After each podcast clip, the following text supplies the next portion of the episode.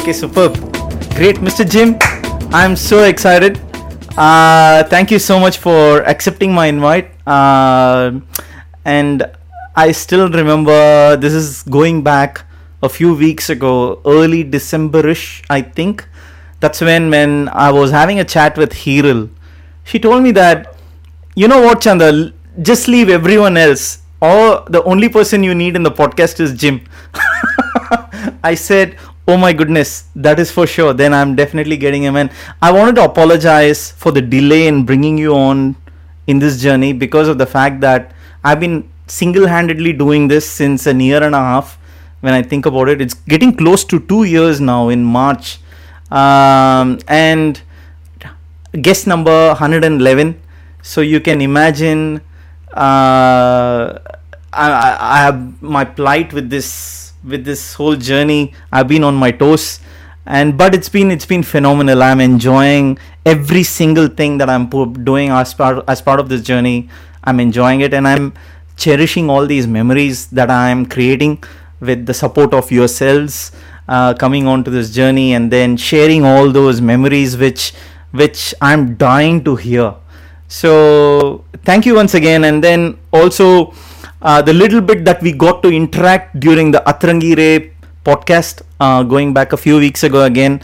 I absolutely loved it, and you may have also read some of the feedback that I kept sharing to you guys, uh, where the fans absolutely loved the inputs that you provided as well, even with the little bit that you chipped in uh, in the podcast. As much as I try, uh, to be honest with you, I tried very hard to actually put you on the spot.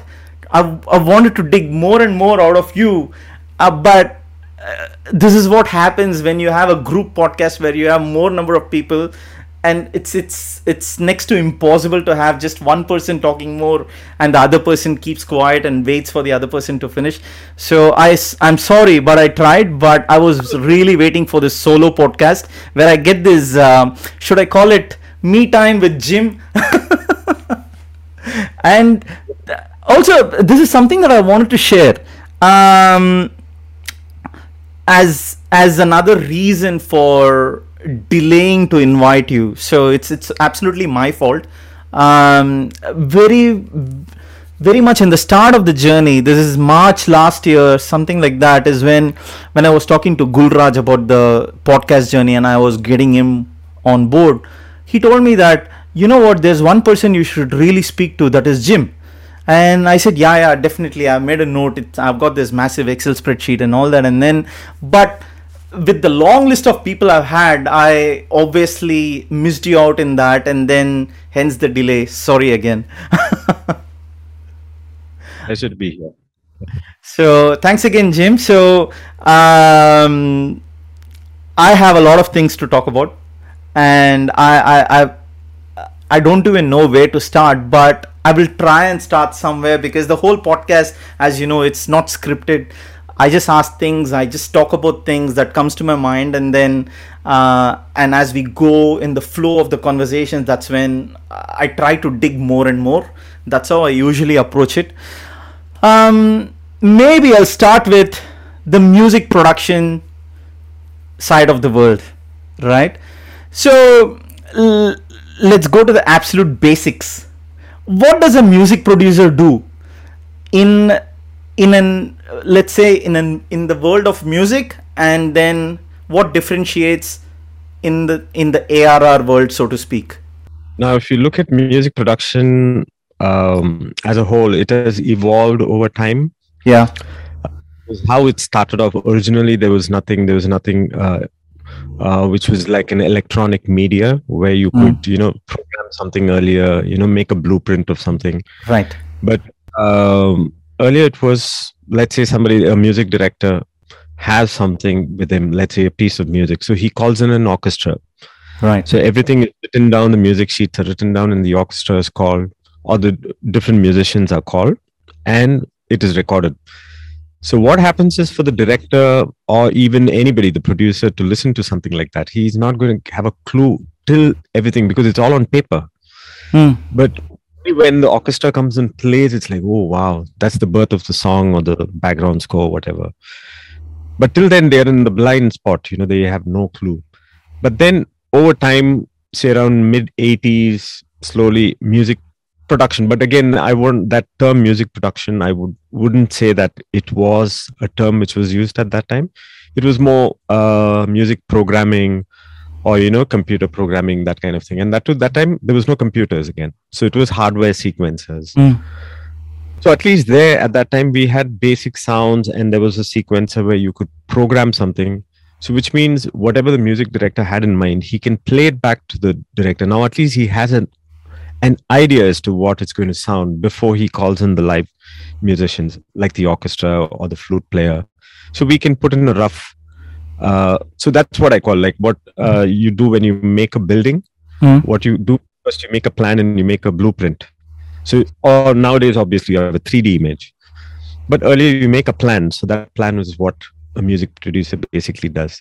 So it could so that in our music term is going to add into arrangement of music Mm. arrangement as in what kind of chord progression we're going to use what kind of harmonies we're going to use what kind of instrumentation so now that again comes uh, as a brief from the music director so the, the director Mm. gets the music director gets it from the director who will say okay this we're going to go shoot somewhere abroad for the song or this is a situation song where he's just going to be sitting in a club and you know he's maybe uh, very emotional so these are the briefs he gets. So from there he makes the tune and then it comes to the next stage where the arrangement part of it happens.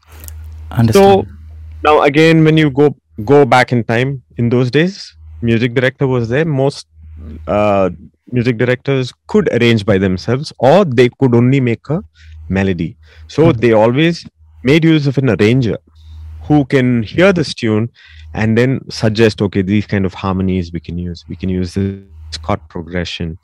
And you know uh, and then maybe they might play it on the harmonium in those days. That's what was the common instrument which was used. So when he plays ah this sounds nice this sounds nice and then they go forward and write down things. So slowly when music production started off we have all the sounds we have the technology to produce this in a small way which is still not the 100% what we're going to listen to at Mm. the end. But it gives you an idea as to what what it sounds like so now when they hear it and they say wow this is really nice let's go for the recording Mm. so now again another stage through this whole thing was hardware sequences where it was just an eight track so we could record eight different instruments on a this thing so that's where maybe my journey with Rahman also I would say I know, of course I know Rahman much before that but Yeah. uh, going back into so he suggested why don't you buy this uh, MC50 he was having the MC500 sorry it's a little technical terms but no, please do. these are called sequences, basically. So whatever you heard in Roja Mm. and any of his early albums was all done on the MC500 so the Roland MC500 was the this thing which he was using. So when I got to meet him at that time uh, he had that. So then I said man I want something like this you know. So he suggested uh, no the newer model has come. It's called the MC50 why don't you buy that so then that's when I went and bought picked that up and so I had one keyboard. In fact, that keyboard I picked it up from him only. He was selling one of his keyboards, so I bought that. That was my very first professional keyboard, which I. So Did he give it to you at a mate's price? I'm just joking. no way. He said you're going to make money out of this, so you better will pay me. so I had this lovely keyboard, 76 keys, and it was like because I. I basically used to play a lot of piano at that time, uh, being in a music, born in a musician's family. My dad's a pianist, so piano was like a little natural. So I used to play it uh, quite decently, I would say. So I, the 76 key almost made me feel like I was sitting in front of a piano and playing. So it was great. So that's when I picked that up, and then he suggested this MC50. So that that also I bought. Then, as always, any kid having a toy, you know, you just want to get it working from day one. I sat and I, I couldn't figure out ABC of anything. So frantically tried calling this guy because in those days there's no mobile phones, no pages, nothing. So When you say Alright. this guy, sir, yeah, yes, uh, sorry, yeah, yeah, sorry, you need to go a little history because I know him from I think Yeah. 1970. of course, of course, yeah. And I, I'm just trying to uh, visualize as you describe. That's all. So I just wanted to ensure that when you say this guy, it is you're actually referring sir. Okay, fine. Yes, that's all. So, Yeah. I, mean, I know him from 78 and Of then course. uh, same we're the same age also. He's Yeah. just five months ahead. That's Wow. calculation. So, but he still claims that he's younger than me. We always have that debate. hey, you're still younger than. No, sorry, I'm still younger. No chance. You're old man. So we always pull each other like that. Yeah. Yeah. I had new toy and I couldn't figure out ABC. So someone called up his house, his mom, and he picked up and said, "No, he's gone for recording." So when uh, will he come? So just ask him to give me a call. And there's, there's a landline. So he he called back. Or I don't know whether I called. It's been such a long time back. So oh no, sorry, he didn't respond. So what I did, I went straight to his house. I took my other bike at that time. I went by bike and I said, "Hey, buddy, you told me to buy all this. I bought all this now, and I'm not able to figure out anything. Why don't you come and help me?" So he said, "No, no, no, not possible." Blah blah. I said, "Don't worry, I have a bike. I'll pick you up. I'll drop you back also. Just come and show some basic thing." He said, "Okay," and he dropped me back. No, I said, okay, sure. Quickly, I had one souped up bike also fully altered. Weird one. I think must be, must be around 87 88 i think 88 to 89 Yeah. on the bike came home so he said okay you connect this you do this you do this. Uh, Hmm. i know how many of i know you people might not not know the speed at what he works. Everything goes like at like fast forward that that is because he's been so used to working from a young age with electronics as such so he had completely mastered that game. So Right. that was incredible. So he's just trying to figure out okay you just plug this there okay now you press this button and you do this you do that, do that, i like it was like a half an hour crash course on programming. Something he did and he quickly programmed something some 8 bars or 16 bars or something. And he just saved it and he said oh that's all. Simple. I like. Okay. I think i would have got 5 or 10 percent of what he said, man this is not going to work out. Okay i promised him i'll drop him back again took him on the bike went and dropped him back. That whole night i sat i went through the manual also and slowly that's how i started my journey Wow. into- I won't say that's what music production again. Now coming back to the question, music production as such. See, at that time it was more like that. Uh, but again, another form of music production where it has turned into these days, I would say, because of the advent of computers, Mm. uh, a music producer even records the live parts and gives it. So let's say there's a guitar part, I would uh, put in a rough guitar part on the keyboard. So the music director says, "Okay, why don't you record the guitars?" Unfortunately, I don't do that because I generally work on a project basis. I finish and I move on to the next one. Right. So if this is done, I end in the session and I'm moved on to the next project as such. But there are producers who take up the entire, let's say if it's a song, they take the entire burden of recording the bass guitar, the guitar. So they like, so the whole process becomes very long. You know, it depends on the song, depends on the music director. There are people who are, who can never come up with something, you know, like a concrete thing and say, okay, it's done. So that can be very time consuming. So for me, Right.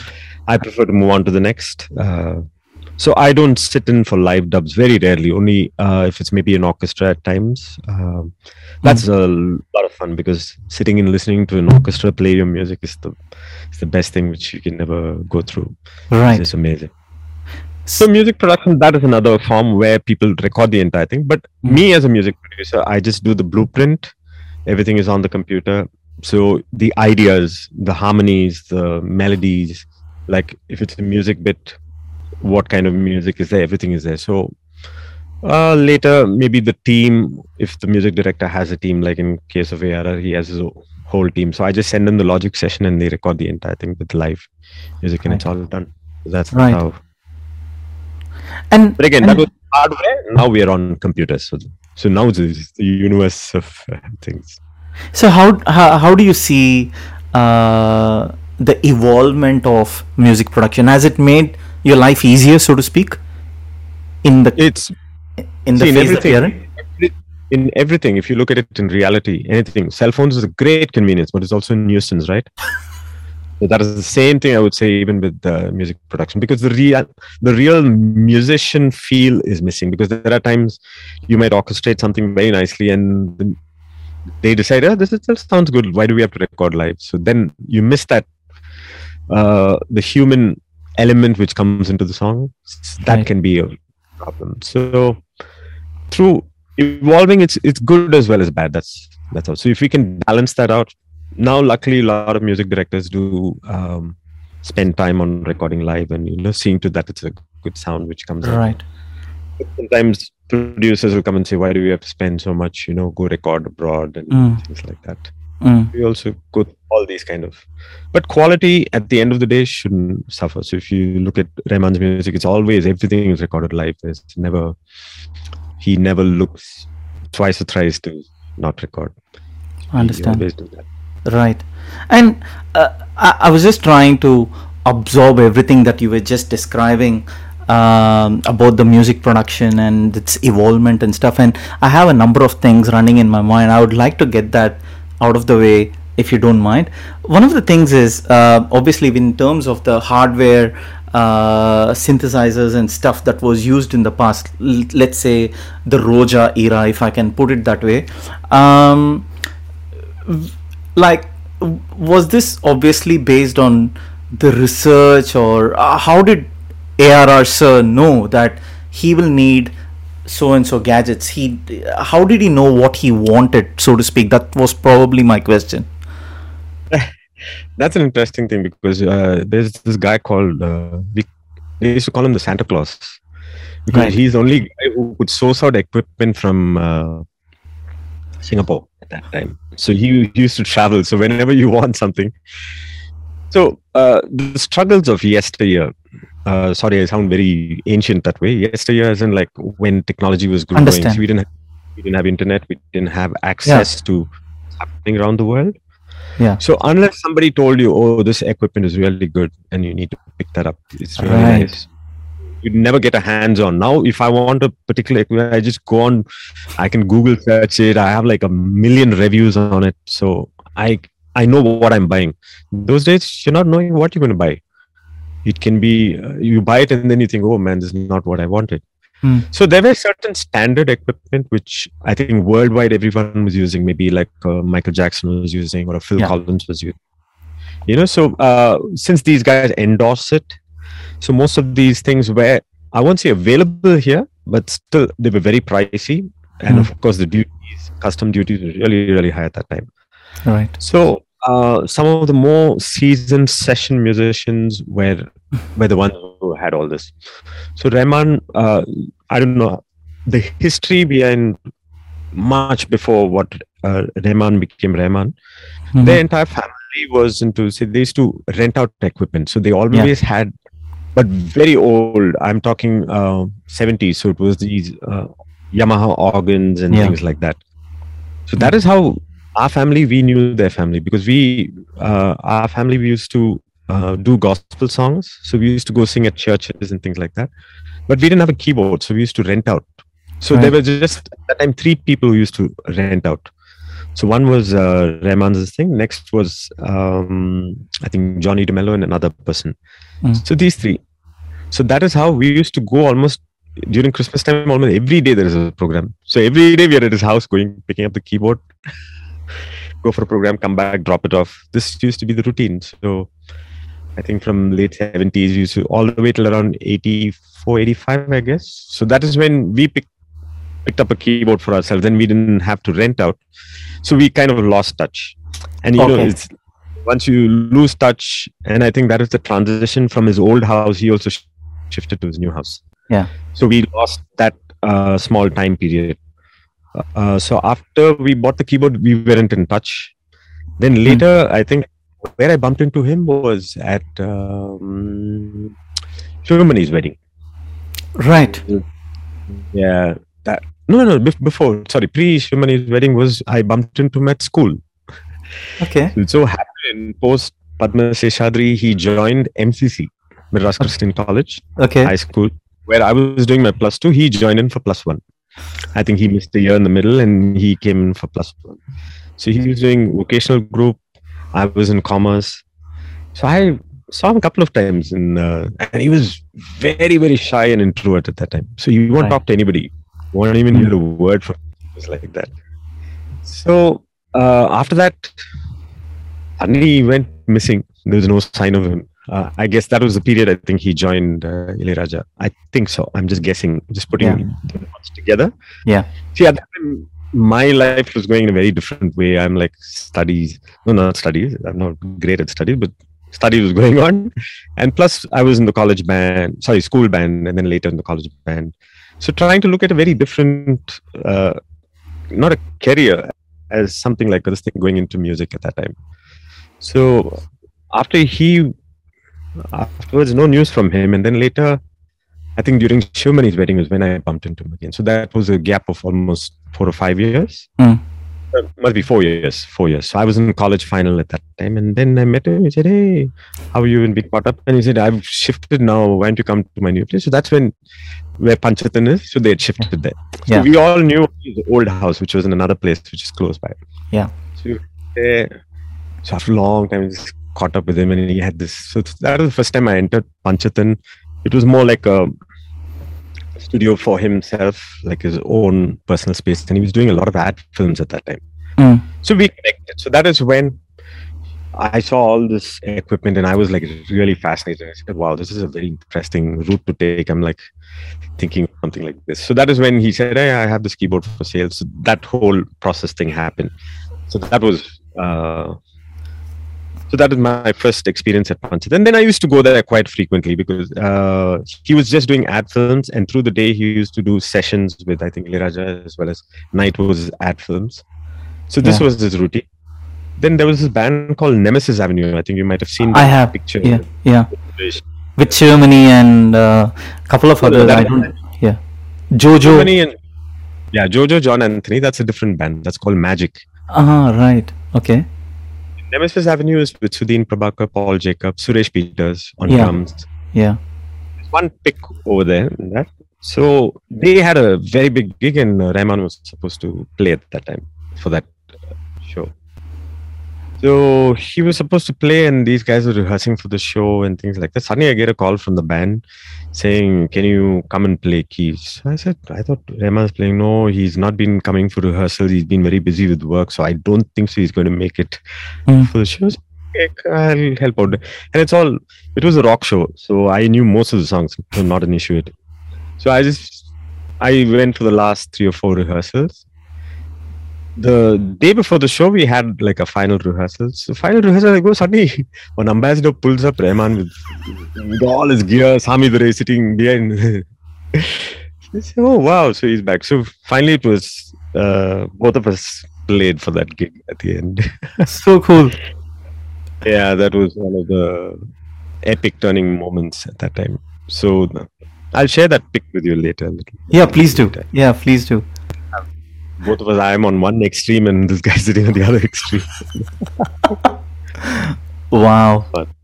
It was- so that And- was early days Did you guys used to converse in English or Tamil? I'm just curious. Back in those days, and it has always been English, is it?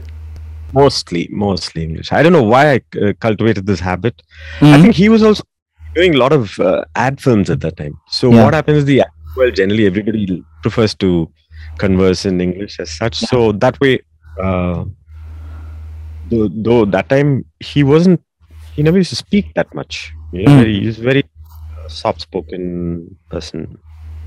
That way it was different.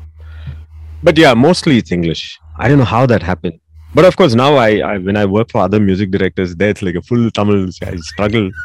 So they say hey you're speaking like an anglo-indian. I said, okay. i said i'm not Because I remember when uh, Keith Peters was also on the podcast, he said, uh, "Yeah, we always spoke in English," and he said, uh, "Well, Keith had confessed that his Tamil was not all that great, and he preferred to speak in English."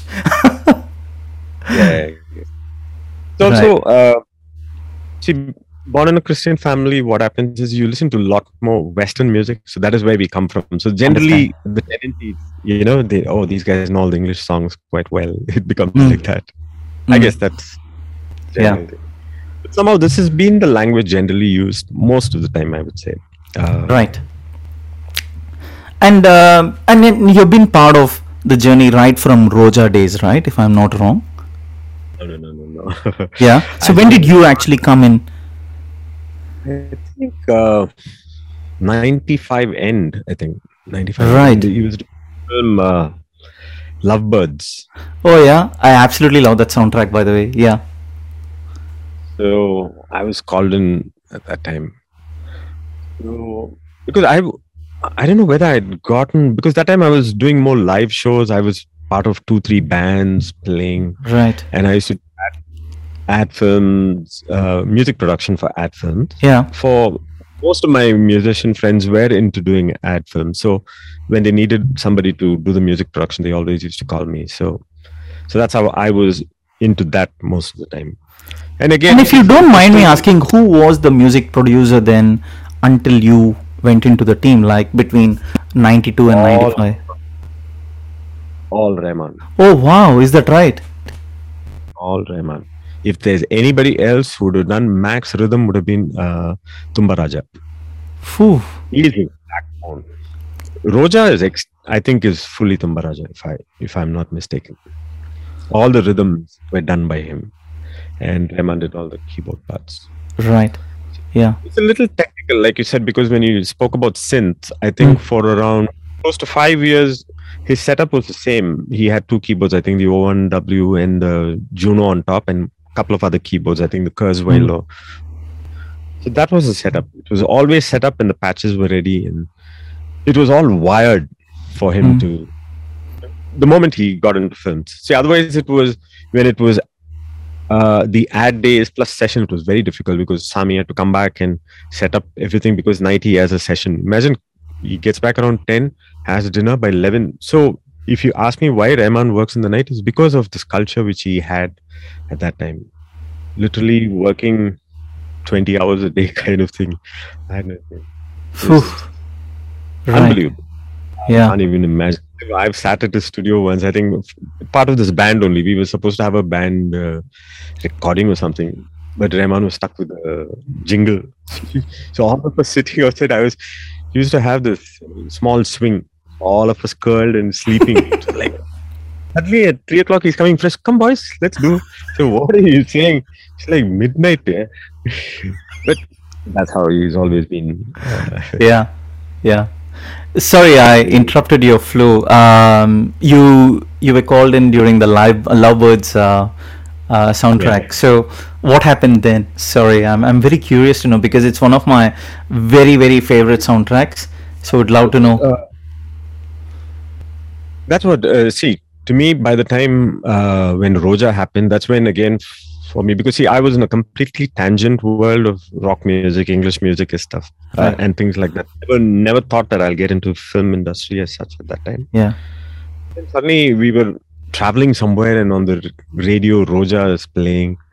And uh, you know because in our family we at that time it was very difficult for us to even know that transition over the AR Rahman. For us, it's like a Dilip song. This is Dilip song. It was, it was like that only. So I said, "Wow, man, it's going to be a," and with that whole reggae feel for the Chinna Chinna, he's like, "Wow, this guy is going to," you know, that time itself we could think like this. This is going to take take him somewhere else. Yeah. So that uh, that happened. So since uh, then, but still, I'm in my own world, and this is happening. So and by the time Lovebirds happened before that, there was so many huge hits of his. Correct. Huge means huge.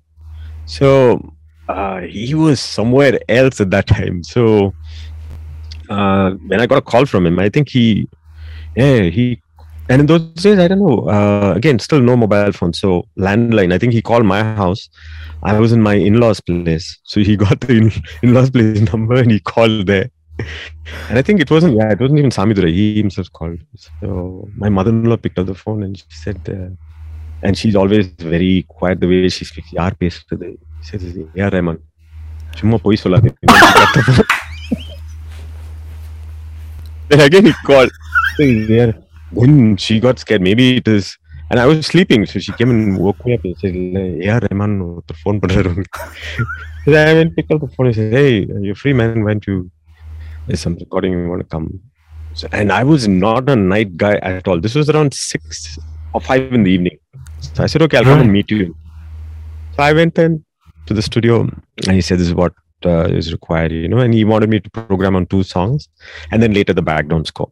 Mm. so first thing I when I went and met him was like what is it that you can't do that you call me to do man?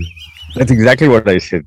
You know, because he's no, no, no, no.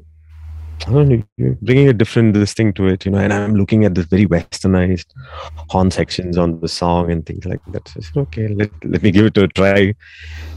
Then he came back at around, I think, 10 o'clock or so. I was like yawning. He said, you, you, don't, you don't work in the night. I said, no chance. Okay, okay, you go home, come back in the morning and work. I said, okay. So I left. And uh, obviously the gear had doubled by then. So he had everything over there. So he said, don't worry. There's enough equipment here. You can uh, program whatever you want. You just ask Hamidore, he'll give you. I think I did two songs in that. Uh, no problem, no, that song? Yeah, Lap- I love it. after the raps section. Yeah. Uh, I think yeah, one small section I did there. Then also that uh, magic song, no? Oh. Da, da, da, That song. Absolutely love it. Very different Magic, kind of magic. song. magic, magic. Yeah. So Who did the backing vocals for the track and uh, especially the female one? Okay, I think Anupama used to sing right. Veggie Ganga. They were the, the Are they all still around? I'm just curious. very much around. very Okay, much around. okay. But of course, married and settled in life, so Yeah. of uh, most of them are singing uh, more individual songs. I would say not much because the younger uh, gang is coming now for chorus. They don't do much of chorus. something like that. You know what, Jim? I still listen to Come On, Come On, O Kamakshi song, the Magic Magic. I love it. Especially that Magic Magic part. I was thinking of using it in the podcast intro or something like that. Then I thought I, I didn't want to call from Sir later asking me, hey, why did you use that? yeah. So that we finished the songs and then later the background happened. Background, I was there for like a few sessions at that time. Right. Right. Then one gap happened. After that, it was again a long gap because he thought I'm now set only with one particular. Because I moved on to another music director. I was working with him Yep. for quite. So he thought Rahman was very particular that oh maybe he's his musician. Why should I pull him away from? Right. So he never thought I was a freelance musician. Now I'm a total freelance musician as such. So only till later, I think 2002 or three. When did Boys come out? So that's when I Around that time. Yeah. Yeah. Yeah. Boys was when uh, I got back there because we called again and then uh, we got back to working. So from then on, it's been pretty regular, at least one or two projects a year. But again, it's more in that zone where, because now his whole team is pretty much set people who work on a daily basis for him, you know? Yeah. So you know his team. Yeah. So And something that I've kind of noticed is, I, I may be wrong, but you feel free to correct me, is most of the guys in the team, except for a handful of them, or maybe just a couple, three or four, everyone is a freelancer. So that's how sort of things sort of operates, I think. Uh, so is that how it is? it depends on, uh, Mm. it depends what uh, Sir would have spoken to them also, you know? Understand? Yeah. I feel that like I could be wrong also. But early days, I remember because when he said, "Oh no, no, you need to be exclusive," because everybody wanted their exclusivity also. I know. But now, uh, see, you know, you made your mark. There's no need to feel insecure. That's what I feel. Now he's totally fine about people freelancing. Mm. What what you're trying to say? I'll tell you. What could be true is uh, almost everybody in his team has done music direction for a film. So that itself is a different thing. Everybody, Right. almost. Right. Four or five I know who, who have done uh, uh, songs for movies by themselves. So, Understand? Yeah. Yeah. so they've become music directors in their own right. You know, Of course. that has happened. Yeah. That is that. And so, um, so you came back during the boys phase, if I can call it that way. What was it like then? So you're coming back again after a gap. So did you see things? Did you see things had changed? And uh, of course, it's a Shankar movie again. Things had to be done slightly differently, especially for someone like him. Mm, definitely, there there'll be a little difference, I would say, in terms Mm. of approach. Uh, but see, always Rahman's brief is very good. He being a musician himself and a music uh, producer himself, one of the Mm. best, I would say. See, when he briefs you. It's, it's so clear in your head that, uh, and there are times he could just. So there are times I'll say, "Hey, just put a blueprint for me." So he just puts the whole thing on the piano itself. So that makes it even more simpler. You know, quickly uh, put down a skeleton of what's going to happen. So then it's a lot easier to orchestrate.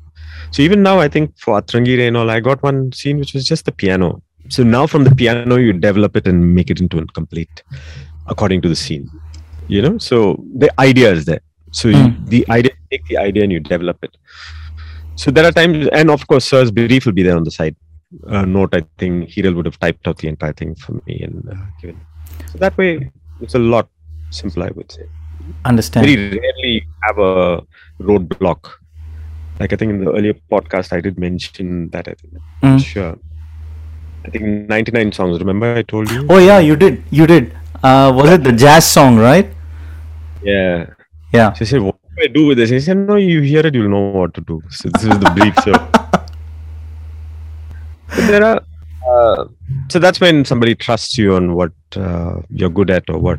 So always he thought that I'm because I listen to a lot of jazz, uh, jazz and rock music. So he knows that I come from that school, so I could. Yeah. So that's why I was called in for Jillunu Oru Kaadhal. You can see. Oh yeah. name is there. Oh yeah. gave me credits as jazz jazz arrangement jim satya said, man that is sauce arrangement it's not jazz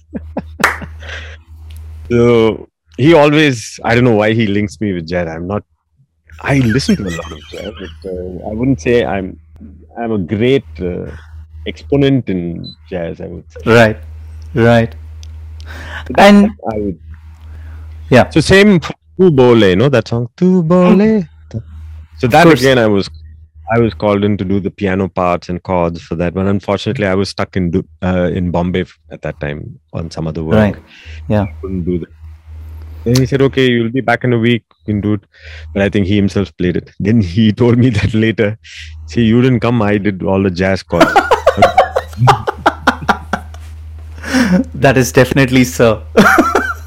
uh, So, uh, thing is, I mean, uh, how should I put it? So, when you expand and develop on something, uh, is is that usually a trial and error process between yourself and Sir until the point both are satisfied? Uh, what what is the creative process like between the two of you?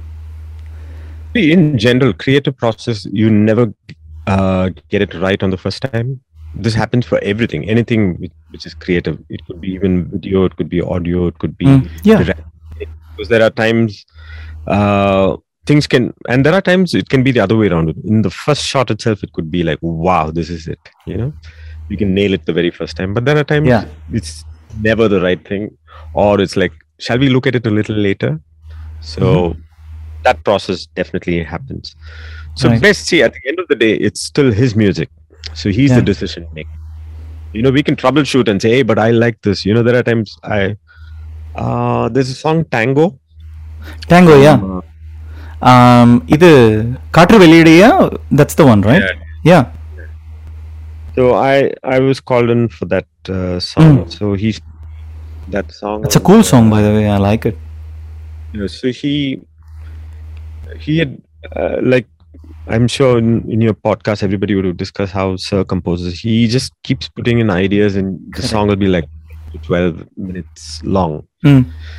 send me the session as it is i said man it's like 12 minutes what do you do then i called him up and i said listen man this is so long what do you want me to do do you want me to arrange the entire thing or Yeah. Maybe know, okay, no, do one thing. Come to the studio. We'll sit and chop. So he sat and he, like little barber shop job, cut, cut this. Okay, this will be the uh, Pallavi. This will be the Charanam. This we'll keep it as a hook. Ah, this you can use for music. So we like assemble one little melody, melodic structure.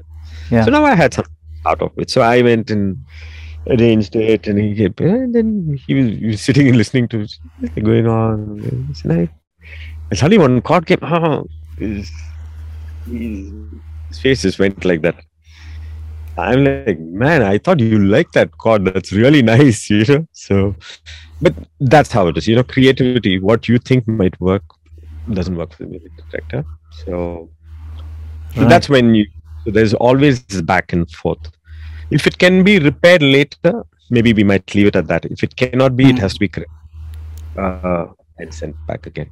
Right. Same with the background score. You might have uh, completely scored one entire piece, and it's just beautiful. It's beautiful music. But if it doesn't work with the scene, it doesn't work. So you might Understand. have to read the entire writing process. Right. That's always going back to the blackboard, you know.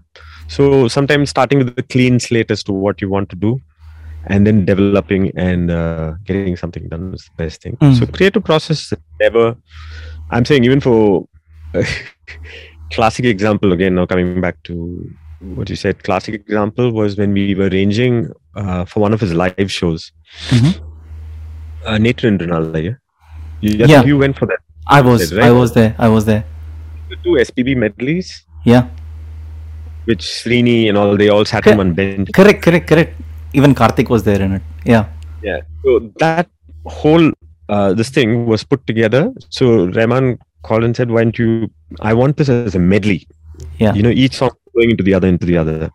So what we before they perform that live, what we do is we program it like like how we're programming a song. So we program it, and that is sent to the musicians to practice, and then they play that live.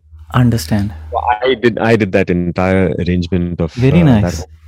So, so that time we dug into old material, you know, uh, all that. I, I, that's one of my most favorite parts of that concert, to be honest. Imagine SPB's voice was separate and the music track. And Rahman is man, this sounds so cheesy. Oh God, so much of EQ. You know, see, that's growth. What we did in in 2000 or pre 2000, and then when you hear it now, it's either wow, it sounds great, or it's like, man, this sounds so bad. we wouldn't do something like this in this time in you know. So that's Right. how. That's the beauty about it. So a creative guy can never be satisfied. Very rarely he's going to be like, wow, it still sounds amazing. So there's Mm. always room. Right. That's Amazing. Rahman works in a very different way. Once his project is over, he very rarely looks back at it. And, you know whether it's a success or not. He's moved on to the next project. He's, that's what I feel. Of course, Right. the songs because now he does so much of live shows that he goes back to his songs and uh, it's looked at. understand and uh, because we are actually talking about the creative process uh, how has he and yourself along with him together dealt with uh, creative highs that's like when you nail something that you're working on maybe in the first attempt or however long it takes that's one thing the second aspect to that is how you've gone around dealing with the creative blocks where you just blanked out you don't know where to go do you just shut the door and revisit it later what happens there creative blocks is easier to explain because you just shut down and go home. or coffee break. Or he'll go, okay, okay, I'm going for prayer. You guys could take a break. it could be that. right Uh, yeah. But creative highs, because he's not somebody who's, uh, uh, I've noticed who, like, he would have done the most epic of stuff. And you, like, you know, it's sounding amazing, but he doesn't show it out as much, I would say. Hmm. Like, I don't know. I don't know how I managed to be there. Ah, yeah, correct. Same. That is Lovebirds, right? Uh, Malargale. Yeah. That song. i love it Yeah, I think I went down and somebody, whether singing or some some live dub was going. I was uh, upstairs doing the score, so I had to come down and meet him for something, or rather call him to come and listen to something. That time this was going on. Mm. Wow, what a song, you know. So I was telling my wife, I said, "Wow, what a beautiful song! This guy's just genius." level." But for him, it's just another song, you know. He's just shaking. his leg. "Ah, nice. Yeah, come on, take." it's that.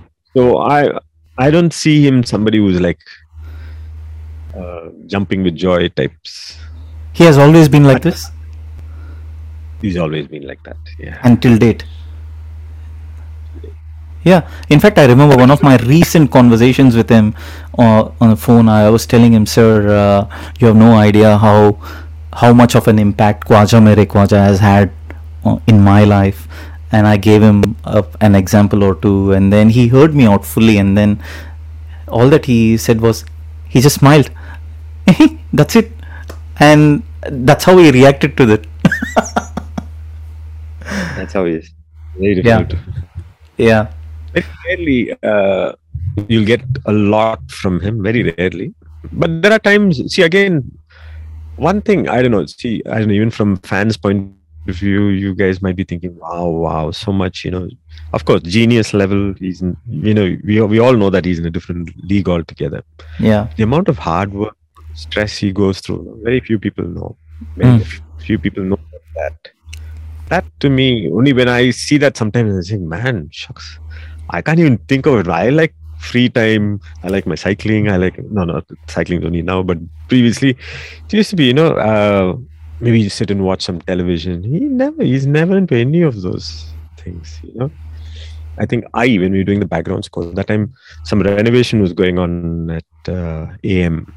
So I was working then. Me being a day person, I work morning 10 to night 8 or something like that. But these guys all surface only around 6 o'clock and they work through till morning. So generally, when I enter the studio in the morning, nobody's there. Yeah. That day, I was just going towards my room. Suddenly, I looked outside. Somebody was. I thought maybe the worker was. Uh, somebody was standing there. I could just see a silhouette. Hey, hey Jim. What do you call it? I said, Oh, I'm standing by her window. Okay, say, hey, what are you doing? So there are these are times when we just just sit and just talk, just conversation, just life, life conversation, philosophy. He loves those kind of, you know. It also is a stress buster for him, you know, away from music because everybody is like constantly bombarding sir on the song ready Aicha. when will i get my song? Uh, when can we do the score? Or you know. So this was like a release. We were just sitting and talking. We just spent like close to half an hour just sitting and chatting. So he was asking how's so and so how's so and so he was just connecting people from uh 1985 to 90 Hmm. that kind of thing. What's he doing? What is this guy doing? Oh god. Caught up with all that. And then we got got into work you know? But you could see there was so much of stress running behind uh, him because he had two projects to deliver. He had live shows. Mm. Still, uh, you know very rarely. So that's that comfort zone i think he has with uh, maybe friends and Yeah. he, just himself. And is that how he beats his stress? I really don't know how because now he travels so much abroad. Mm. Abroad, definitely. See, at least he uh, he doesn't have so many people hounding him. The moment he lands in uh, Chennai, I'm sure like uh, amount of people sitting there waiting for us uh, to meet him or you know get their work done. So that way he's a very busy man. Right. So very too. So I meet him just once a year just to wish him for Christmas, give him a cake and come. So that that also hasn't happened in the past two years, of course, COVID Okay. and uh, Yeah. Right. otherwise we make to just meet him. But at least he gives us that half an hour and we just generally talk families and things like that. So Understand. Otherwise, is it usually remote working for you uh, on the projects that you've been? yeah, I have this studio space. Mm. So since I this, um, I've uh, kind of work from here now. So they they're also much used to it to some extent. I think just for a couple of uh, projects, I remember leaving from the studio and going because uh, Rahman had just come back from the US. He was on a tour at that time. Mm. This was for Bigil. So For which one was that again? Sorry. Bigil. Ah, Bigil. Bigil. Yeah. Okay. Yeah. Not even Bigil. Sorry, it was for Dil Bechara. Right. I okay. doing- It is recent then. Yeah. Yeah, yeah. Two, two or three years, two years ago, I guess. Mm. So that time, uh, he had come down, and uh, but that was when he had come down. I'm not sure. Anyway, so uh, they said it'll be nice if you can come at least for two, three days. So I said, okay, fine. So I packed up everything from here and went to the studio. So literally set up there because uh, he had a very small window of uh, work to be done. Mm. So we got everything done. Uh, presentation was done and everything. So that's when I shifted to this place. Right. Understand. Otherwise, I work work from here now. It's Okay. Pretty much okay with. okay. But of course, And- here and there, sometimes they say no, everybody's set up here. We'll just quickly finish it. So one or two days, then it's pretty much okay, I guess. Right. And uh, and also uh, as part of uh, what I'm hearing, it seems like you've always been a work-life balance person right from the start of your journey. So Ah, you, pretty much. right, Pretty much. right. That's amazing. And is, was that a conscious thing that you always wanted to Um, approach? see, we did a, we did a set of um, late nights and Yeah, I'm sure. night oil kind of thing, but that was all a little earlier, maybe Hmm. around uh, 95 till around say 2005 or so. Then slowly, you know, age catches up and you need to Yeah. get into of uh, routine. So now I made it a conscious effort to, as far as possible. So Sundays is completely off, definitely. Very nice. Unless it's like a headline story that you have to. very rarely I have to come to the studio. but otherwise, it's like so. I got into this work routine of, you know, Right. this time to work and then you're back home, and you know, fitness has started now thanks to the pandemic. So a lot of cycling and running that also. So I have to slot my work in between all this now. I love it. So Sundays are the days you go for a ride. Uh, I I love those. I love your studio. Would you want to give me a little uh, insight about all those beautiful things that I'm seeing? These are, these are all miniature cycles and a guitar. Just because the camera is facing here, so it's little. Yeah, and this. and those bikes are are those the replicas of what you actually have? No, no, no, no, no. These I just picked it on Amazon. They look pretty cool. Look looks Uh, very nice, and you actually inspired me because I've got two bikes with me myself here, and I don't have this miniature. And Really state of the art uh, cycle. I I have a very basic one, but at least good enough for me to cycle, and uh, so I'm Yeah. enjoying myself. Yeah. nice. I see a piano there, two guitars. Should uh, encourage Rahman to get into cycling. His co his co-brother cycles, so we met him a couple of times. The Yeah. actor Rahman, he cycles quite regularly. I know, I know, and he's coming on the podcast very soon as well. And uh, and in fact, you might remember Harmony with ARR series. AR sir actually went cycling in that in the first episode. Oh, okay, okay, I didn't. Yeah, yeah, that's that's only for that little clip, but he still did, and that's and I still remember. It's like, oh my god, I'm cycling after ages. Rahman in an auto, that's the classic. right. I would say. and and and again as part of your journey uh, i'm sure you would have had a lot of interactions with uh, Sridhar as well right Sridhar sir and i really wish he was still around and i could have had him on the podcast anything that you would like to share because i'm always looking for uh, memories that uh, that can be cherished especially for Sridhar sir If it's Sridhar, Sridhar and my eldest brother were batchmates. So Hmm. there itself, when when I met Sridhar the very first time, so he knew who I was. right So he, and uh, Sridhar was a bass player. He used to play the bass guitar, and my brother was a bass guitarist too. and they were in rival colleges. Uh, One was he was. oh wow and, okay So that way, so he had a very high regard for my brother because my brother is an amazing bass player. Yeah. And so he says, "Oh, you're from that family, you should be something else." And, and when we met Sridhar, I think would have been in '91 or '92 when uh, Hmm. we did an album, did a, a rock album, uh, all own composition and something like something we did at that time. So we recorded at Media Artist. So that time uh, Sridhar was the main engineer over there. So our interaction with him and uh, great memories, great great memories because he was such a perfectionist and somebody who's always experimenting, somebody who always wants to try out something different. Mm. Uh, never go by the book. And he always questions why. Like it, just do it. It's that's the kind of attitude, you know, very uh, very rarely you'll find somebody like that and a perfectionist in his own way so that made him really stand out in his craft so one other experience was with Srini. You remember Srini, the singer? yeah of Srinivas. course yeah very well Yeah. I used to do a lot of programming for him for his songs, his ad films. So he had this. Uh, there was this organization called Banyan. right Uh, so they had a annual event, annual day event. So it was like Mm-hmm. a full celebrity, celeb-studded uh, event. So they wanted a theme song for that. So I programmed that, and it was something they wanted like a "We Are the World" kind of thing with Mm. different celebs more singers uh, singing that. By the time we finished the track, it was uh, hardly a few hours to go before the show that evening. So Srini saying, man, it was like 12 in the afternoon, evening 6 is the show. And the tracks are reaching Sridhar only around that time. He did the mix in like two hours. You should just hear it. It's Oof. just un- so Srini saying, man, this guy is just crazy. He's like, you should hear the mix. It's like, and we were there uh, at the show because we, since we had performed, we were all on stage saying, wow, We're like, wow, man.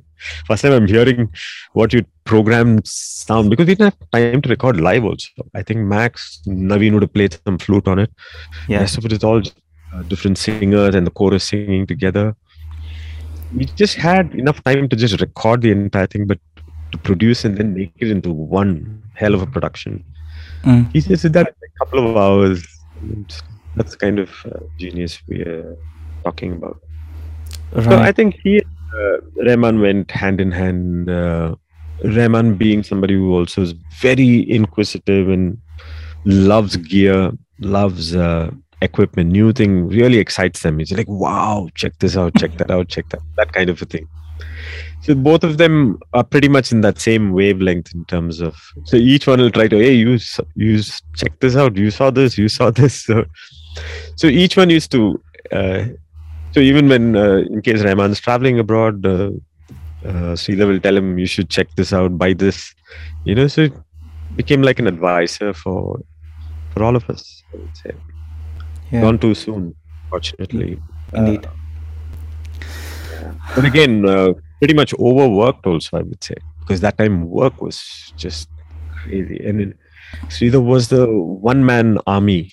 Wow. Look at it. And we're just not talking about uh, just the Tamil industry. Everybody, people, I've seen people from Bombay sitting and waiting. Sridhar, can you do our mix? It's, that was the kind of.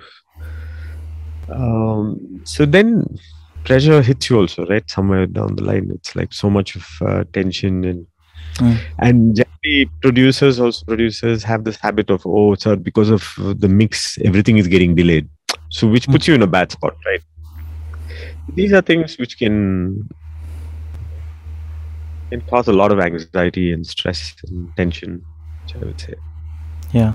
that Yeah. was uh, quite a little bit of a concern i would say Indeed. that's what we were all pretty shocked i still remember hearing that news when we went there it was just unbelievable, unbelievable. How did So how did people- Sir cope up with it? It must have been a big blow for him when he heard about it. it was a very big blow. But again, knowing Rahman and his emotions, I went for that uh, uh, memorial service and Yeah. things like that. Yeah. He was very quiet, just spoke very little. You know, uh, Rahman's not that very.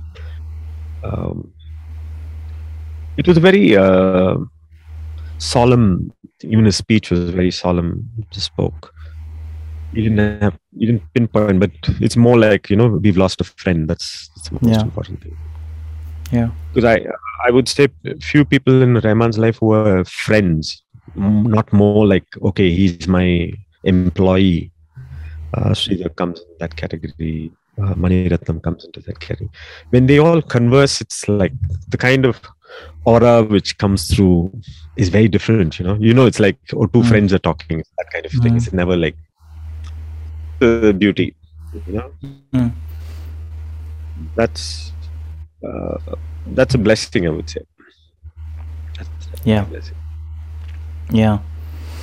And uh, yeah, so I really wish he was around and uh, I could have had him. But well, I, I did manage to get his son, uh, Vinay. I, To I come went along. through Vinay. Yeah. Yeah, yeah. Yeah, even hearing Vinay's thing, I was also thinking, yeah, because I remember sometimes I used to inquire, how's your son? He said, where? I hardly see them grow. Suddenly one day they say, I thought they were just going to school. Suddenly, no, no, they're going to college. So, you that's how it is. By the time he comes back, the kids have gone to school. By the time they're coming back from school, he's back at the studio. So this True. is how life is. You know? And there were Yeah. no Sundays. Where is there a time? So that's where when Rahman's show started off, uh, it was a little bit of a relief, you know, because Sridhar was the first one to uh, to be part of the mix for the live shows also. I Mm. remember, I think the first two, uh, tours. So that gives them a lot of time to travel around, you know. So at least you're away from the Chennai tensions, directors, producers. Mm. So that really helped. Right, right. And uh, yeah, look, uh, just coming towards the end of the podcast, I'm I'm also very conscious of the fact that uh, you would have your other commitments as well, and um, But today, uh, nothing much. I, I had to send out some files all done. So pretty much done for the day today. And so you you you worked with other music directors as well. So is there something that you've seen different in the way Sir approaches things or Sir's team, including yourself, approach things in a different way compared to the others? Uh, more from a creative process perspective. Of course, uh, work in the night. Some others others might work in the day. It might work for them. I- I'm just curious to know: is there a distinctive difference that you have actually seen, having worked with various worlds? Definitely, there is uh, because everybody has their uh, comfort zone of working, their time of working, their pattern of working itself. You know, um, so when I work with Pritham, it's a very different ball game because most of the time it's just the tune which is given to me and maybe a brief.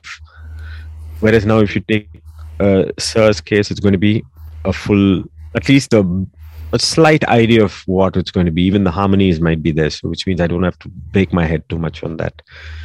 But the, very rarely you might get something which has very bare minimal that you're going to sit and uh, reproduce. But uh, that that could be one uh, that could be one aspect. Uh, the others, mm, it it also depends on how the brief is. See, that's where for me, uh, where Rahman s- stands apart is because he comes from the same school as me. Started as a music producer, as an Mm. arranger, then went on to music direction. So that communication is never a problem. So everything is a lot clearer. So max there'll be uh, two visits to that same song to just Mm. uh, so it's never like oh this is not working try this all over again you know you're not going back to the blackboard again and again so that that way i would say uh, clarity in terms of very rarely i've come across a situation where something has completely gone wrong because the brief was wrong i think once yes uh, yeah, that happened even now. I think for Atrangi Re. I think I played the melody on the beat, which is actually before beat. So that Hero uh, Yeah. corrected me, which I so I said no, I can hear it only like this. Then only when she sent me the original song, then, so she said no, no, no, no. You should hear the original song, then you'll get it. So when I heard it, I said, oh, it's like this.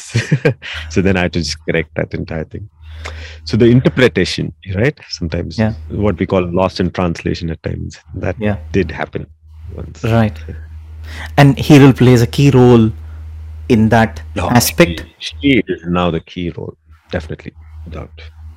Right. So that's one thing. Uh, I know Rahman very well. We're friends. We're this. I never bypass that uh, this thing at all. See, when it's work, it's only everything goes via whoever's whoever's handling that. Sometimes it could be Chetan. Sometimes it could be Amazing. Hiral. Mm. Yeah. So that's Hmm. so that's work ethics, I would say. But there are times we've had, you know, just friendly conversations can always happen anytime. That's not an issue. So Right. That's I- the beauty of it. again as as there are so many things that are running in my head uh, jim so as part of the music production again how do you because having worked on so many soundtracks over the years how do you avoid duplications because uh, you know as as a normal person if i've worked on something quite obviously i might be inclined with something that i've worked on before and there might be a slight reference or a hint of that or a trace of that while i'm working.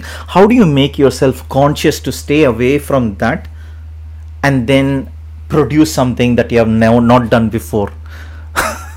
Most that's very difficult because most of the time unconsciously that happens. Till Right. somebody reminds you. I, I still remember i think uh, some of the music directors this thing. So a friend of mine who's an engineer we were recording naveen. Yeah. So naveen played one line and said so this guy turned back and said naveen this sounds amazing but only thing this is a Rahman song. I said no what song? He said Arey, then he sang that song. Arey, yeah no this is the same i'm very sorry. So he didn't even realize, you know, because when you come Yeah. in from the song, and it's naturally going into this little melody. Yeah. So, you know, uh, unconsciously you might end up doing something. It is difficult. See, sometimes you don't spot it till somebody else tells you. Uh, that could be. Which And is that part of the QC process? part of the queue? Q QC process, quality control, where It is. We, we can't. We can't end up uh, getting into copyrights issues later. You know. Yeah, indeed. sound yeah, uh, we're going to get into a lot of issues with that. yeah, Um, so that if it can be spotted at the earliest can be uh, great. But there are times I don't know uh, because see I'm still in the music production stage. I'm not. See if I were the music director, then I'm I might be answerable to that. Mm. So I'm sure there is uh, somebody who's handling all that as such. understand. So far, luckily, we haven't gone into that situation where you know something we just taken then suddenly say, hey this sounds there could be resemblances you know? There could be Right. resemblances because there are times when you hear a song you know where the references come from. You know the reference says oh this should be from this song. Like just the other day somebody sent me a track and i said oh i can clearly guess what the reference for the song he's composed this song. Of course it's Yeah. his melody and everything. But the arrangement the way the song is going you know it is from it is this is the reference which was given to him. So he just had to compose around that. So generally everybody because uh compose something very very different also. Because the music uh, the director will be very stuck in his head with this melody that Mm. you know, uh, so how many times we get references which is all Rahman songs only. So it's like so difficult to get away from that. So Right. there are songs like imagine you have to do one song and they, they send you the song and it's a song which you've produced. That'll be the classic. Oh man, I have to recreate this again now. No, but I'm liking that guitar part. So you like so the director for him it's stuck in his head, you know. So that happens a lot in background score. So that's why when they put te- what we call temp music, T E M P. Yeah. It's basically like a reference track which they put in. So sometimes the director, because every time he watches an edit or any of those things at dialogues or whatever, he's so used to listening to the track Mm. because even the editors cut according to that cue. Let's say if it's a chase sequence or a thing. So what happens is it, he's very much connected. So the moment he listens to something else different, though that might sound beautiful by in his own way, but he'll be stuck with this, you know, in his head. So Mm. finally, you know, it'll come back to that. Can you just hear that reference? So every time you'll have to unmute and go uh, unmute and play that reference. See that I like that little element over there. So these are the blocks which we get into, you know. So now that is so stuck in his head, it's very difficult. And what happens is at the end of the day, the director gets blamed. Oh, look, this is a blatant copy of uh, something. It becomes like that. Correct. You know, people do. See, for the general public, they won't understand the amount of troubleshooting which has gone behind a song or the behind a score. So that that's a little. I feel sad at times when music directors get blamed for few things. Yeah. I feel it's very rude people to do that. Yeah. I've uh, I've also uh, seen songs just being just oh you heard that song it's so bad.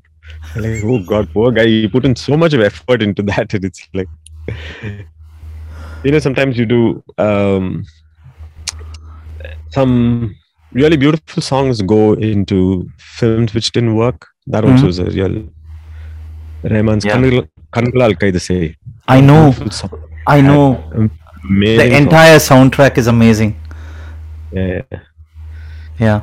So I I did the background score for that film actually. No, Right. uh, for that film. So that same. I was with another music director at that time. I was doing his score when I got a call and uh, Rahman's call and said, "No, no, there's this score. I want you to come and finish." So I said, "Okay, I'll come." I said, "I'm finishing in a day's time."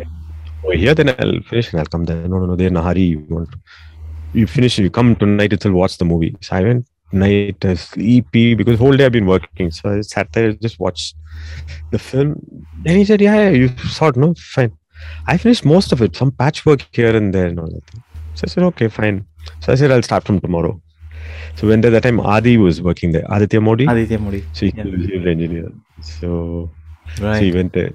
So, so, I, so I went set up and everything, and he said, "She said, what did sir say?" He said, "No, everything is finished. Some patch up work." So then he opened session. He said, "Everything is done. See this." he opened one whole session full, real one, blank, like that. It was.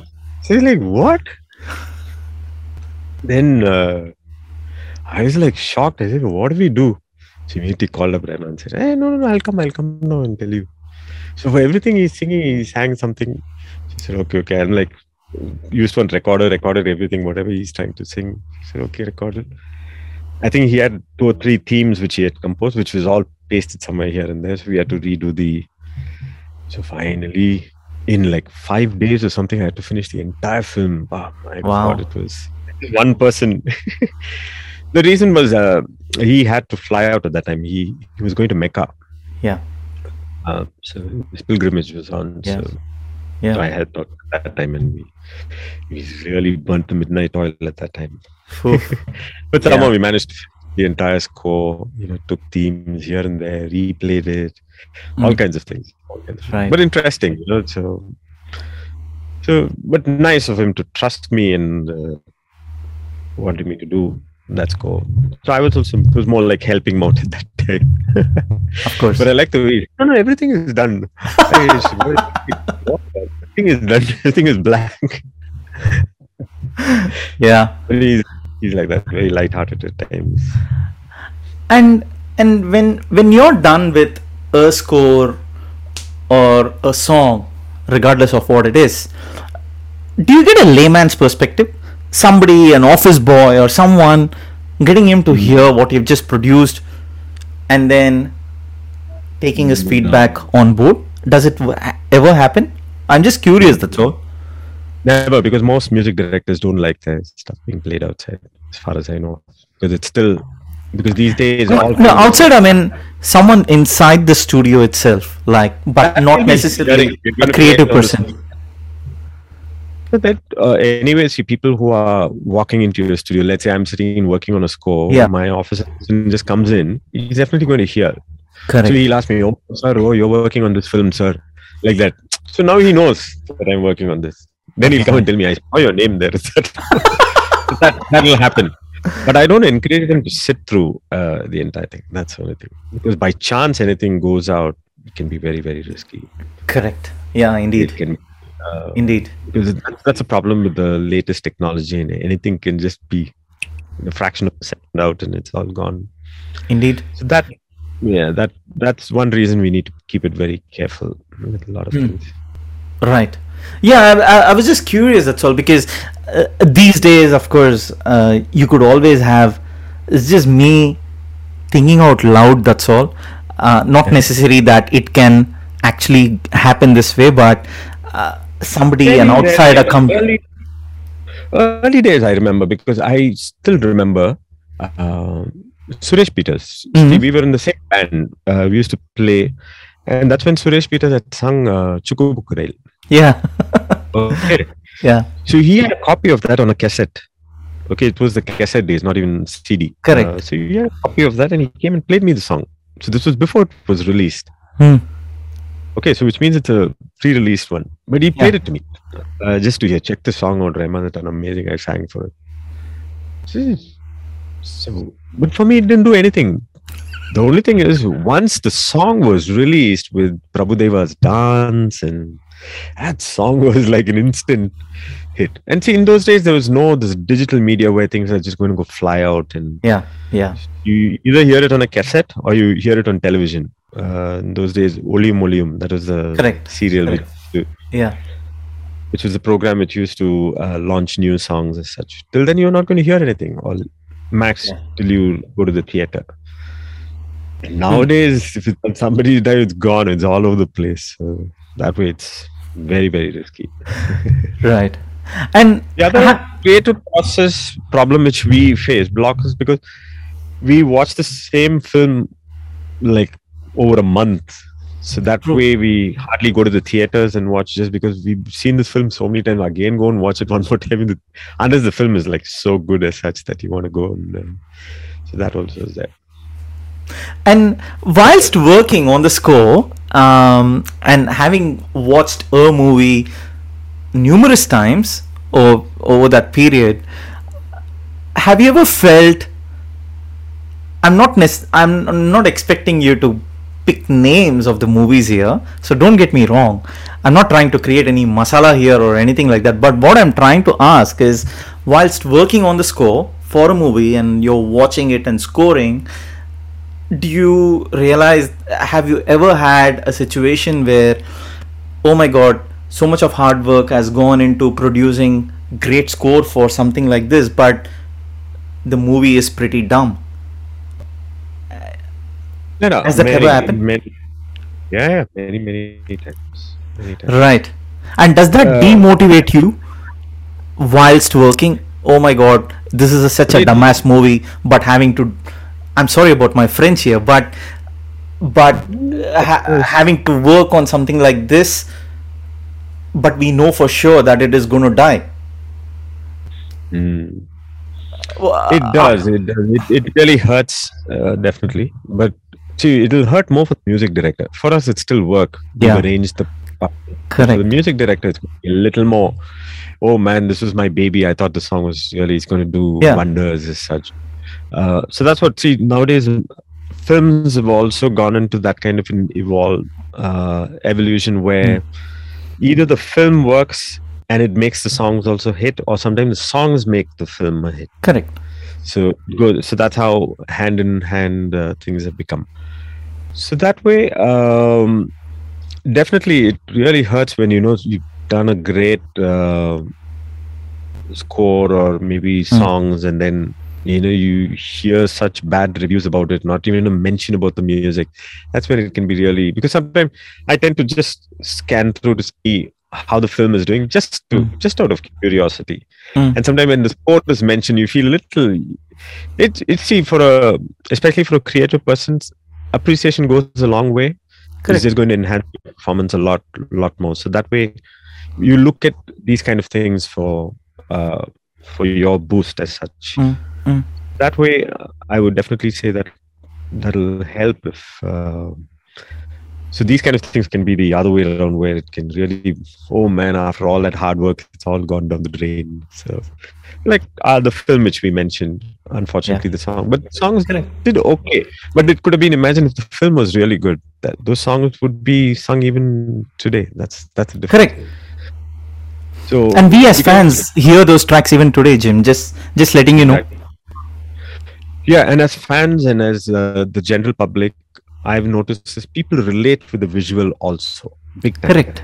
Correct. Any, anything. See, for me, uh, since I come from a different uh, listening genre, there's Yeah. no visual reference, but the song and the melody, the harmonies hit me at, at a personal level. But for Yeah. film music, what happens is the, the visual. So you can instantly connect and say, oh, wow, I can imagine this person with this dress. And, you know, I remember that scenario, remember that scene over there, Mm. by that mountains. Uh, so there's some connect, there's a connect which happens, or that storyline which can connect in some way or the other. So that uh, that way it's very very crucial. Right. Yeah. I mean, there are so many movies like this. I'm not going to pick any names, but but but we as fans within the community, uh, just sharing this with you, we get frustrated about the fact that we know how much of hard work goes into making music and creating even the tiniest sound like the ting sound that comes has taken three hours for ishan for example in Rihaayi De i'm just saying. Um, but not taking any examples here but if we see a, a, a- if the visuals aren't doing justice for the music for any song for that matter it kind of hurts us where such great music has been produced but the visuals are not justifying it. And that's how we guys relate to. And we we we also appreciate the pain that you go through so to speak. But like I like I said, see, as for music producers, I would still say it's okay. See, for us, you know, where we feel a little, um, I won't say rejection as such. Like you've done a nice score for some scene, and they just come, no, no, let's try something else, completely different. you know this works very well, and it's uh, so that can be like, oh man, it's rethink the entire thing, you know. So that's that'll be a sleepless night that day. It's going to be good. so because now we have to come out. Uh, your whole creativity process has to change now, so that can be a little right little challenge. yeah so and and uh, over the years jim uh, with all the with the journey that you've had let me rephrase this uh, has there been an album that's absolutely close to your heart or a score that's super close to your heart and you want to be remembered for something like that Uh, you wanted only uh, because it's a I love ARR. This thing it should should be only Rahman's or it should be it can be anybody else. Uh, just go with anyone Anybody, just music. Music Music for me, Barfi, because that I really spent a lot. Barfi, the movie, yeah that has been i'm yet to watch i'm Uh, being honest here but i've heard that Oh. it's a great movie i'm not much Yeah. of a movie buff so yeah for me personally, working on that score, and I did three songs in that, three or two. Yeah, I forgot. So that was uh, very personally satisfying for me because Right. every time when we scored something and uh, you're playing it over a, period of time, and every time Mm. you watch that scene, it touches you. It feels Mm. nice. That was uh, that was very very close to my heart. I would say. and anything in the arr world ARR world. See, for me, uh, with songs, because see, I would, I wouldn't like to take credit on any of that because every time when you say ARR's thing is sixty percent or seventy or eighty percent, the rest is only us. I don't know about the others, but at least me coming in for that. Jillunu Oru Kaadhal was very different that way. Mm. Uh, that because that only the voice was there and I had to do the entire thing. So that I could say to some extent. But again, it's a very different genre of music. Uh, Correct. and not many people might appreciate something like that. Mm. That was uh, same with 99 songs. That again, different genre because you know that Indeed. kind of genre generally sends it across. Uh, Indeed. To me. So that way, um, yeah, that I could say to some extent uh, Okay. was very close. Though I missed quite a lot of projects uh, with Rahman, which they'd called, but unfortunately I wasn't free. I was on some Mm. other work at that time. Some really epic, epic films, which I liked. Even uh, I enjoyed working on this one. Dil Bechara's Taare Ginn. Oh wow such a beautiful song Such a beautiful song. So it's Yeah. just that piano thing. So I did the entire string arrangement for that. Wow. And the, the Charanam uh, Mm. progression to that build up, and at the end something else. So he, he liked all that quite a lot. So it, see, same with creativity in that first instance itself, he liked that. I think just the Charanam, I had done a little jazzier version, which he didn't Yeah. want. Yeah. He changed it something else. right So, and there are- yeah. no no keep going sorry No, no, no, I was thinking of any other. For me, problem is memory to remember what are the songs which I. Uh, the other song which I did, which also became very popular, was uh, Janagana Mana. oh wow in uh, Yuva are, yeah. yeah Right. I love it That that story is also funny actually because we did that song, um, programmed that song. I think the next day I'd gone back to the studio. Next day they would, two days later, or something. So I asked him how he said it's fine. Then suddenly he asked, "You whistle?" I said, "I can try." so myself and uh, there's a singer George Peter who Yeah. used to sing chorus as well as uh, a little bit of playback and things like that. So both of us were there. So said, "Okay, go go go inside the room." So, I said, "Oh." so that whistle portion, what you hear, no, on you are both, I love it so George and myself were the ones. Oh, wow. Mm, before- Before starting, don't ask for payment, okay? I said no chance, separate bill coming for that. there are, no, the uh, the idea is when uh, you have a, let's say, so when uh, for him when you have an idea, you need to execute it Mm. quite instantly. Mm. Same, I think, even when um, Kadhal Desam. Mm. Remember the that again? I happened to be there, so Noel, myself, and Srini was all three of us were pulled in to sing that. So we sang those lines. So amazing. So amazing. All those lines we did. There's just only one slightly Karnataki line with Srini. He said, All you, both you English boys, keep quiet for that line. because Noel and myself, church boys. So he said, No, you keep quiet for this. Okay. English boys. and and uh, just the other other side of that question is has there been projects that has been the most complex for you to crack? Uh, there was one. See complex as in uh, I don't say complex. See i'm i like to take time and arrange something because it's very rarely you the trigger happens and uh, yeah. but unfortunately Rahman's like one instant coffee. It's like done. It's like that. It's like like magic show so I never knew this. So I, it was, I think, Boys, that film only. So I was working on more uh, these fun scenes where mm. each actor is introduced and things like all those things. And suddenly it came towards the climax. We had to do a, a scene, I think, where Vivek, uh, I forgot. Anyway, it's more like the climax scene just before the song. Mm. So there's one whole orchestral section. So he asked me to work on that. So, so I started off me as usual. By the time I put one click and got everything ready, within an it's almost an hour. Suddenly he comes in, huh? Is ready? so, you saw my session, it's all blank. You haven't started. I said, No, no, no, just you know, what is? No, orchestra is waiting downstairs. I said, Oh, that I didn't know. I thought I have time. He said, No, no, no, okay, you go on to something else. I'll do this. So he did that. Uh, right. He sat for like half an hour he was done. He's oh wow! Fast. Right. Yeah, he's he's too fast. Amazing, and he's still hands-on, isn't it? Even now. He's, he's a brilliant musician. Uh, whether you like it or not, he's he is learned, and always has that thing of uh, it's never too late to learn.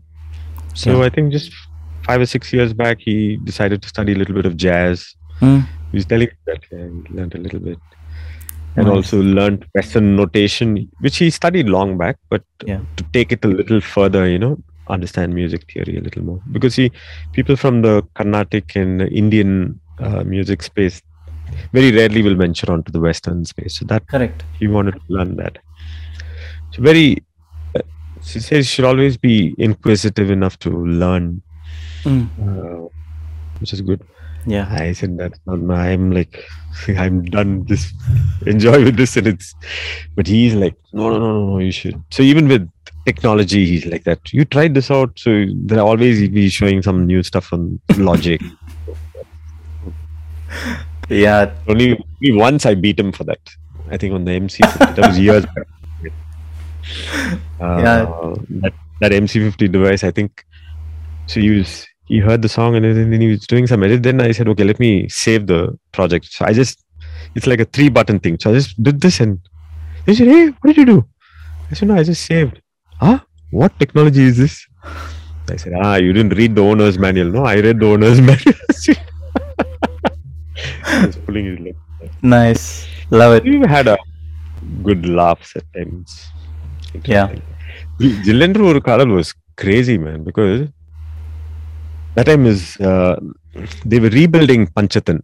Mm. So that whole place was uh, one section was demolished, or the house was demolished. Something was demolished. Mm. So it was only two of us. He was sitting downstairs, I'm sitting upstairs and finishing the song. Came down. That's when this guy is also coming out. Hey, hey yeah, I said, yeah, yeah, I just finished the song. You mix it. I said, I can't mix it. I'm not a mix engineer. You go find somebody. I'm leaving. So both of us left together. That's when I think he had picked up the Nano. Uh, yeah. his favorite car. yeah. He, yeah, he did speak about that car in his own podcast too. So. Even so, remember when, when we were doing Lovebirds, suddenly we came out. I came out for a coffee. So he just sat. He had a coffee. He was sitting in the auto. I said, we just sitting and chatting. We finished the coffee. So he just started the auto and went for round outside, so going around Ashok Nagar and came back. Imagine at any signal, suddenly one auto pulls up and says, Oh, Rahman's at your. Love it. Love it. So, That's how cool. Jim, it's been absolutely phenomenal having you on this podcast, and I I. I'm going to cherish all these memories that you've just shared, and I would love to bring you back again. We'll do that in a couple of months' time. Sure, sure. And I didn't want this podcast to go for like three hours, and then you beat me up at the end of it. So, and also just conscious of your own time too. Um, so, with that said, uh, before I before we wrap it up, is there a message that you would like to share via this podcast to Sir? Um, I know you can always call him and then you can tell him anything you want, but I would love love you to please provide, please share a message rather, uh, and uh, yeah, something that can be cherished. Uh, nothing but absolutely blessed to be his uh, friend and somebody who's who's always inspired. Just not me, but I think the entire music community. You know, uh, and being a great friend for a musician. I know the number of people he's uh, helped. You know, people who were in trouble, but he's really helped and been a friend that way. You know, and for being a great soul, uh, a person with a heart very very few people have that it's just not being a good musician and uh, being a good person and being an example for so many people and continuing to inspire all of us and i i just pray that he keeps inspiring all of us and the journey continues. I know we are the same age but not a few more years no many more years sorry few less because i know the fans and the the very the other musicians are waiting for more of his music. And every time it gets uh, better and better. So Rahman, i just wish you the best and god's blessings and most importantly good health and during this pandemic to to keep us all safe your family i know your entire family pray for god's blessings on each and every one of them Great. Thank you, thank you so much, Jim. And uh, Jim, as a little thank you again, I would like to please send you a T-shirt. Uh, I'll grab your address um, on uh, on Yeah, WhatsApp later, and uh, yeah, I would like to send you one. And as a little little thank you, that's all, nothing else. oh and some chocolates, uh, and just so that you can remember Very that this crazy guy uh, is absolutely crazy about Sir's music. So, um, thanks for all the that, that Thanks. drives people. You know that drives uh, music musicians and music directors definitely. It's the fans at the end Thank you. I, I don't know. I personally do not know what I would have done without Sir's music, which obviously encompasses uh, all all the hard work that yourself and all the others have put in for every single little ting sound that has come out of the studio, so to speak.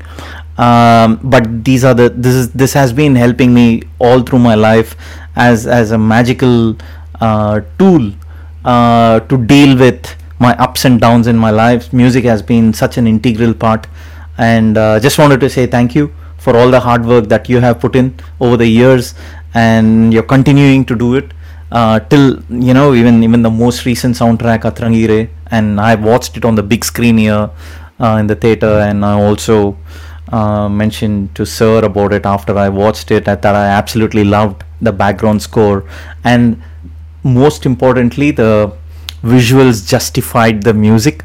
That's one aspect that I always look look at when I'm watching a movie. Uh, so thank you for everything, for all the hard work, and most importantly, thank you for giving me your time more than an hour and a half. And uh, yeah, you've been super kind. how long coming back. been? i have no clue Thanks once again, and the fans are absolutely going to love this. I I can't wait to release this podcast. This is going to be one of my favorites. a big hi to all the fans on behalf of Rahman. Max I could do. For sure. yeah keep supporting the music and just not uh, Rahman, I think all musicians you know there's so much of talent out there right now I think uh, in fact Rahman is doing that also you know uh, supporting so many new artists who are coming in independent artists to uh, you know so many things which he's uh, put across which so I it'll be nice if fans uh, could support every musician. You know, there's something uh, to take away. It's, it's it should be music at the end of the day, Mm. which uh, we all listen to. That's uh, Yeah. important. But thank you so much for having me on this uh, podcast. I had a great time. I tend to talk a lot, and I think I, that's what I did. so you, Uh, that's might exactly what I wanted, and I, I I could have gone even for hours together. I still have so many questions, you wouldn't believe it, but I'm I'm very conscious of I your have time a because question for you. yes, I have a question. Oh my God. What cycle do you have? I've got a giant advanced. Uh, uh, Okay. Giant, yes, both are both are giant advanced. Uh, Ultegra? Al- Ultegra, yes, and with uh, with Di2 Carbon. carbon DI2. Di2, yeah, and I'm I'm and I'm in love with it because I just click of a button, it shifts gear, and I love it. So, in fact, tomorrow morning I'm heading out for a long ride. I usually go for like 75, 100k, and uh, so, but I Yeah, that's my usual thing also. I'm always a 75 minimum. yeah. Minimum is 75. Do you carry gels and stuff as well when you go out? Yeah, I do carry some chikki, which Mm. is a. Uh, Yeah, I know Chikki. Yeah. yeah. Does that work? Uh, because it's obviously got peanut. Yeah, we do carry a little bit of uh, energy bars also, just Huh. But there are a lot of coffee shops on the way, so we generally stop for a juice or a coffee pretty much hydrate ourselves. So that way it's okay. We're, we're never on the highway as such. Only if you're going on a highway, uh, then maybe uh, we carry a little more uh, supplies. Right. But I do carry my salt tablets because salt, due to the weather out here, Oh, yeah, a yeah. lot of salt, a lot of salt. So that way, uh, you know, hydration every 25 kilometers, take a salt tablet so that you don't, your muscles don't cramp. So that's something which I take. Like, see, tomorrow is going to be a 75k ride, and thinking of a little fast pace, right? So when you get into that speed, that's when you burn a little more heavier. So Mm. that time, a little more hydration stops will be a little more uh, frequent. So, Yeah. but it's interesting. But I'm, I'm on a very basic cycle, entry level No, but still, I mean, the fact that you're stepping out of your comfort zone to jump Exactly. on for a go for a ride itself is a big thing. Uh, you could have always, I mean, nine out of ten people will not do this.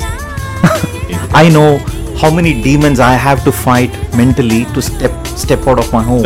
Amazing. I just saw your journey and I heard from the other podcast. Awesome. Your journey. It's been Thank you. amazing. Where you were to where you are now. It's just amazing. it changed my life. I mean, I, I, I was like a super, super introverted person in the past where I, I would have never come in front of a camera. That was me, 108, 109 kilos or whatever. And then once I lost it, about 45 kilos down, it changed my life. It was more like a rebirth for me, and I found my new self, and Uh, magic happened. and funny enough, Sir's music was very integral during that transformation journey as well. In fact, I told him about it. He just laughed. he said, "You were smashing it out at the gym. My music did nothing."